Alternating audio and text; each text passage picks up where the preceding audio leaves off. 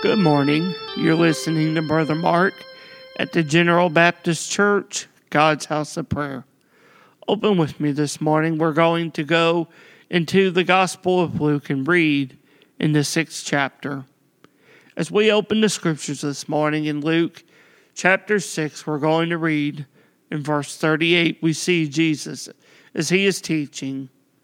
In Luke's Gospel, he says, Give and it shall be given unto you.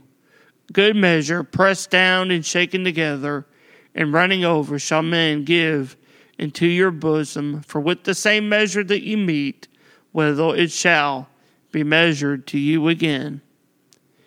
In this scripture, we see Jesus teaching before the disciples and the people. And as we come to this scripture, he's teaching about forgiving and how we must react to those who would harm us or be hurtful to us. It is in this 38th verse that Jesus begins to teach of whatever we can give, we give of our time to others. We must give love, mercy, forgiveness, and many other things that the Lord has given to us Himself.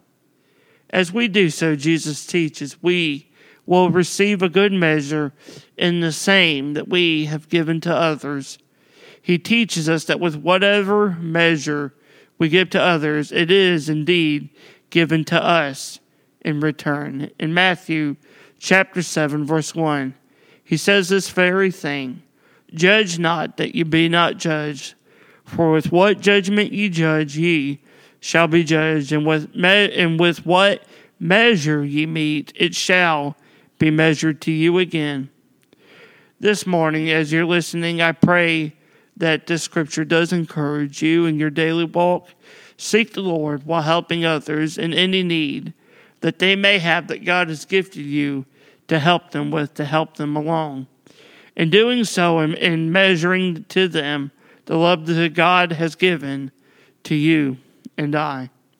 Again, I pray that this scripture blesses you and that you would have a blessed day in the Lord.